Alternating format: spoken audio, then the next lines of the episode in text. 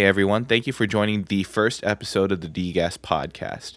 Today my guest is going to be Tracy, also known as Eunoia, and the song that you just heard before the introduction to this podcast is his song called Leave Me Behind, which is going to be coming off of his newest EP. I just want to be able to get to know a little about a little bit about what it is that you do. Um, so just talk about how long you've been uh, producing music for and what got you started really. Uh, yeah, uh, thanks for having me on. Uh, yeah, I started producing actually electronic music about a year ago. Actually, it'll be a year in like a week.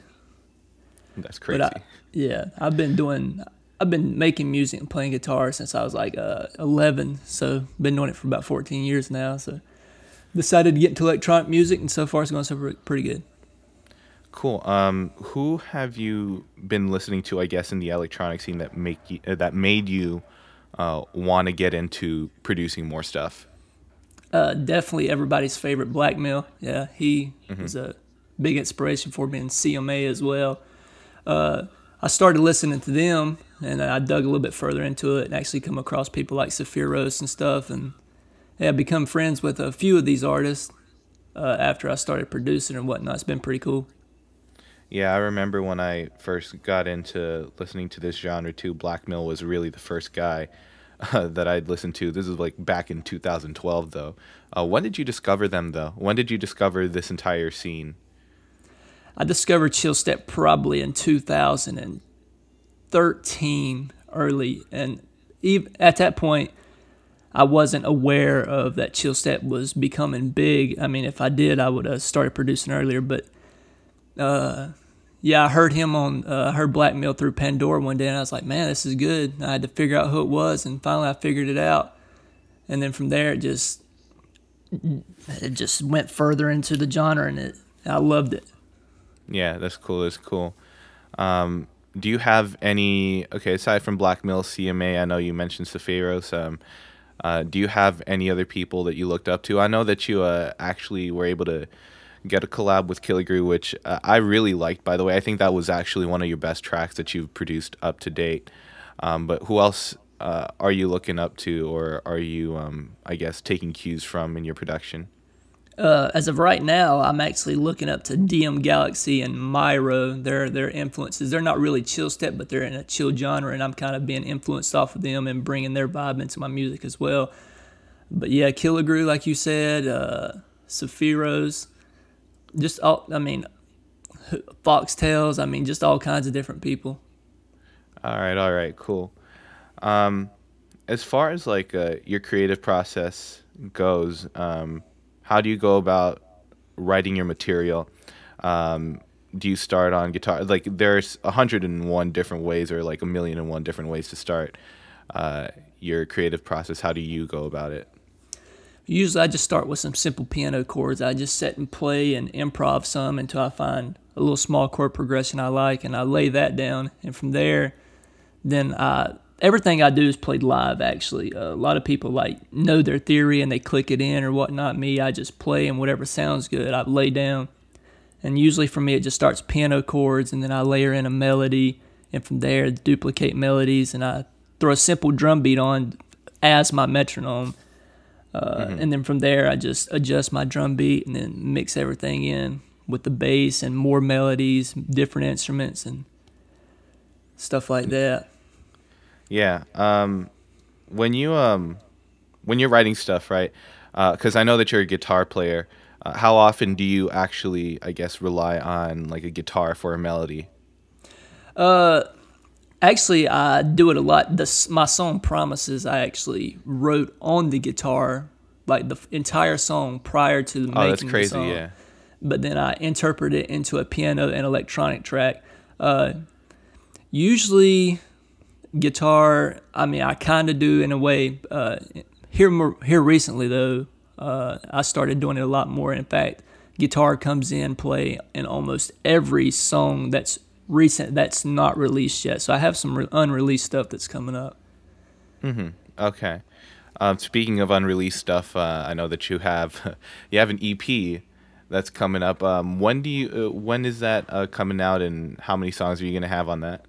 Uh, it's gonna it's gonna be an EP of three songs, and it'll actually be out within this week. Actually, so it's getting ready to drop. I had a I had a preview teaser on Mixhound, and so yeah, I remember you were hear- releasing that. Yeah.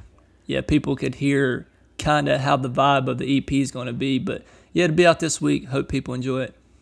That's cool. Um, I you know I want to talk about also uh, the curve of your production or like the improvement that you've had over the course of even the past few months because um, I remember when I first uh, heard of you or when I first heard your material it was when you did that song with my friend uh, Kate with uh, Irreplaceable and it's been it's gotten a lot better since that was around February um, what are you doing to make your music better? Is it because I think uh, from what I hear, a lot of it has to do just simply with the engineering and the mixing. I think you got the sound design uh, right, but how much time do you spend on improving your mixes? Um, if I'm assuming that that's where it's get uh, how you're getting better.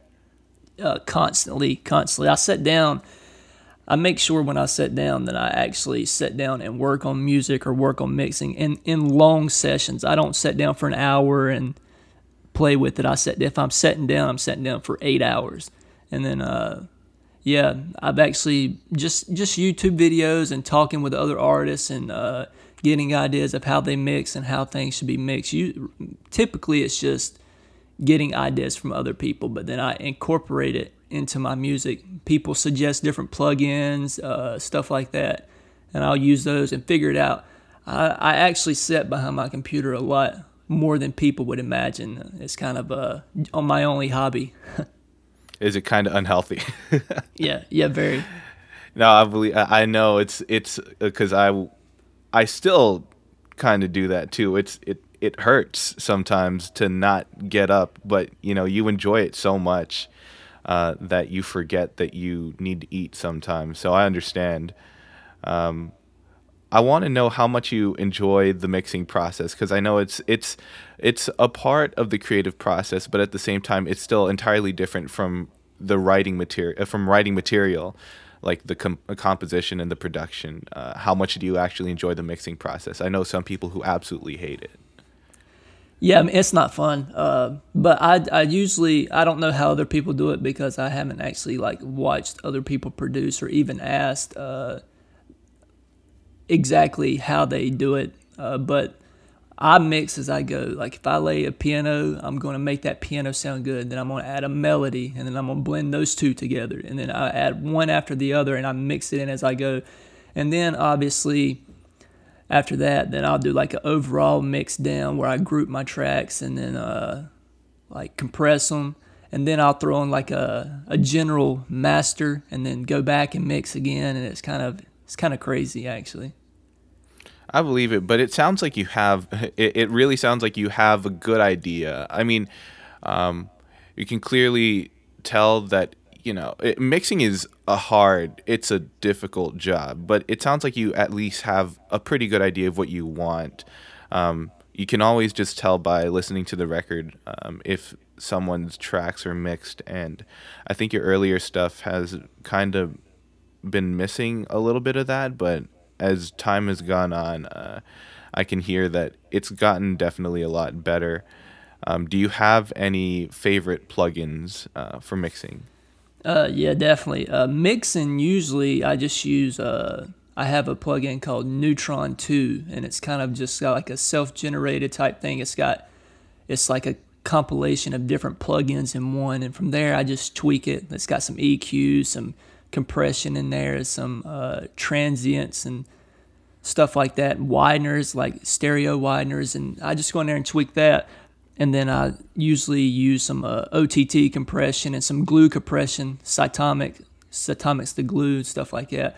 That's really about all I use mixing wise. And obviously, I'm penning in order to create space. I'm penning my instruments from one ear to the other, or just bringing in some space.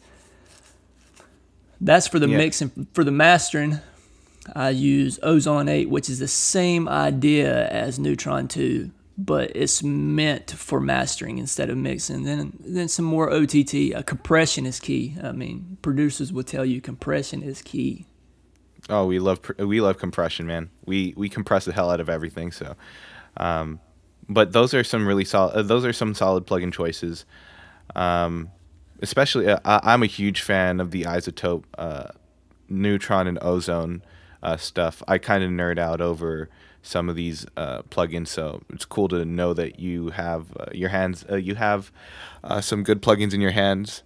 Um, it's not really a subject that a lot of people enjoy, but I love talking about plugins. We could talk about plugins for a long time, but let's move on to your choice of sounds, like your uh, production plugins. I'm assuming that you like to use Nexus quite a bit. Um, but what other instrument plugins do you have under your belt?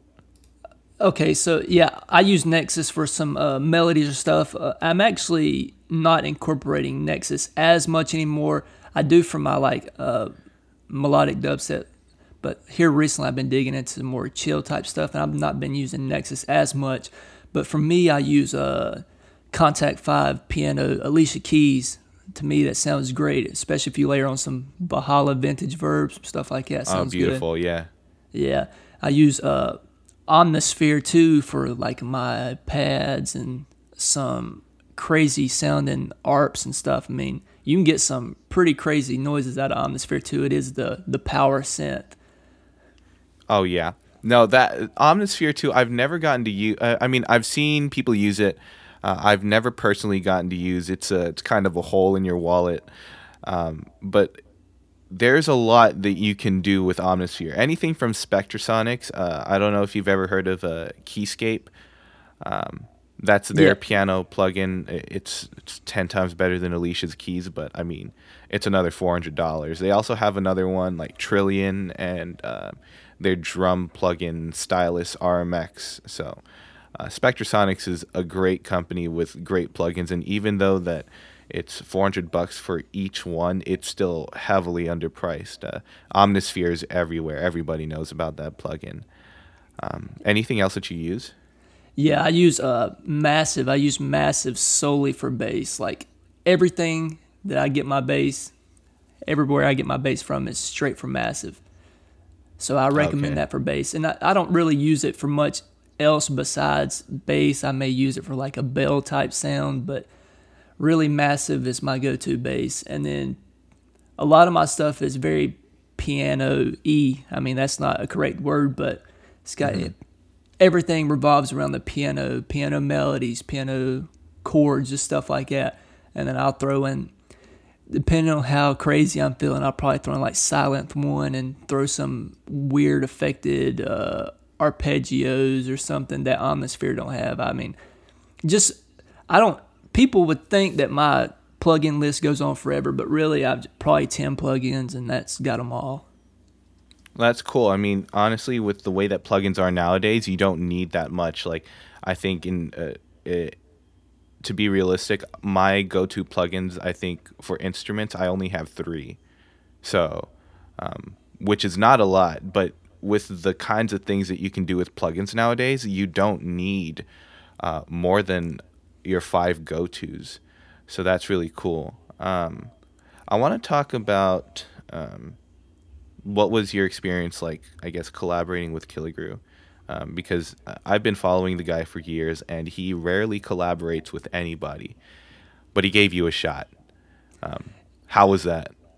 Uh, yeah, actually, it's pretty good. Killigrew, man, he's he's easy to work with. In fact, when he brought his ideas to the track, the track was something that was fairly pre-made by me. It, it was lacking melodies and some stuff, lacking some mixing or whatnot.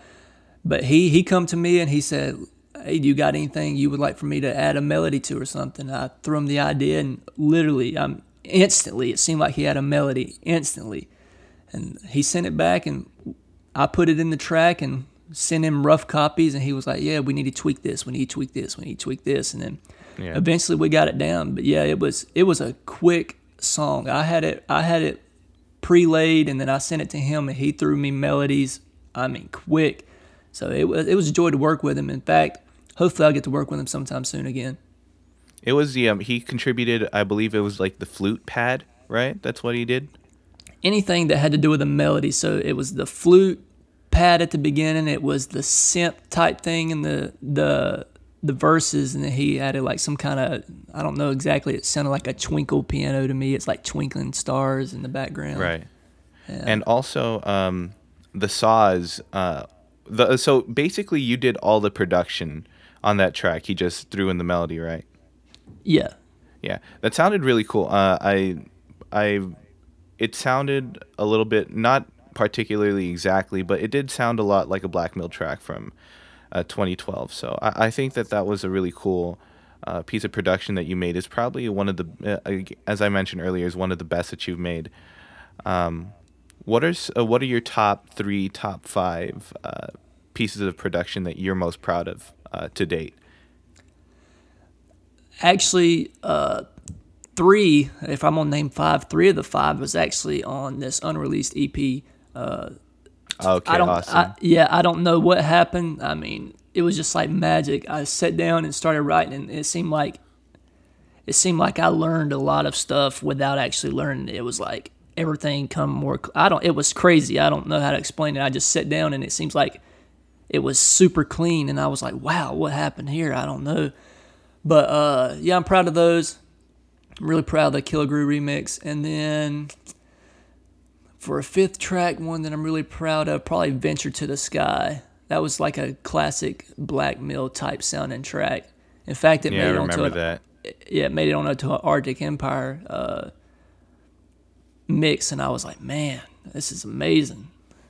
Yeah, dude, that's awesome. Man, you you haven't like considering the amount of time uh, that you have been producing because uh, a year's not a lot of time. Uh, but if you're always doing it, you can get pretty far. I remember uh, when I was producing for about a year, maybe even two or three. Uh, I wasn't even nearly at the point that you were, so I, I, I kind of envy the amount of time that you've uh, been spending on your production.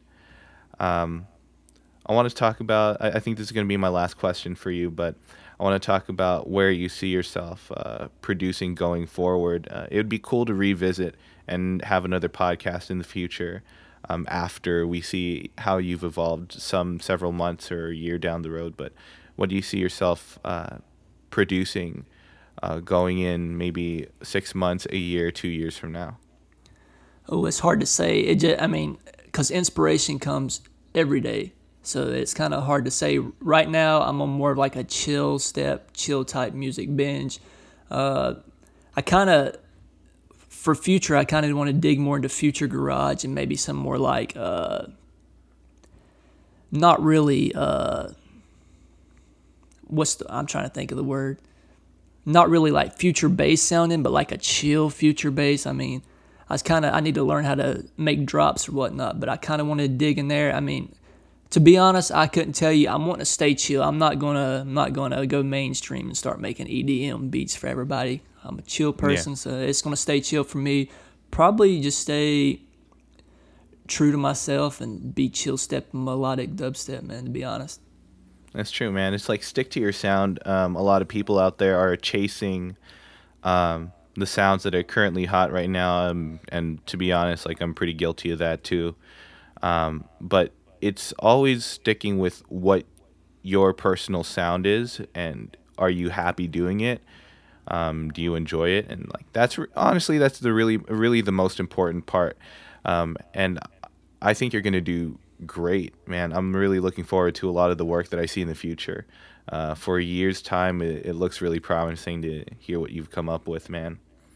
So Yeah, yeah, I appreciate that. Hopefully, year two will be a good year as well. Uh, just hope hoping to go up from here. I mean, within a year's time, I'm starting to break break into the chill step. People are starting to recognize, and uh, I'm actually proud of that, and I want to continue to move forward. Yeah, dude. Um, I'm looking forward to it. I, I really think that uh, a lot of people are seeing what you've done uh, in the scene, and obviously, you know, it, it can only go up. So uh, there's nothing that you're going to be putting out that's going to be like, oh, this guy's terrible. Like everything that you're putting out right now is quality. So um, you're only going to get better. So it's really awesome Yeah. to see that. Yeah, I'm gonna All not right, try to put out anything too bad.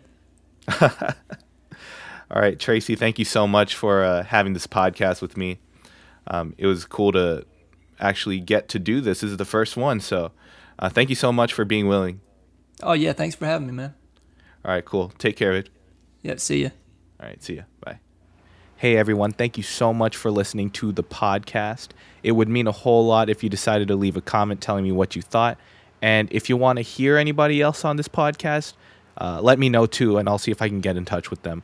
Also, share this with anybody who you think would find this interesting. Again, thank you so much for coming by. It means a lot, and we'll talk to you in the next one.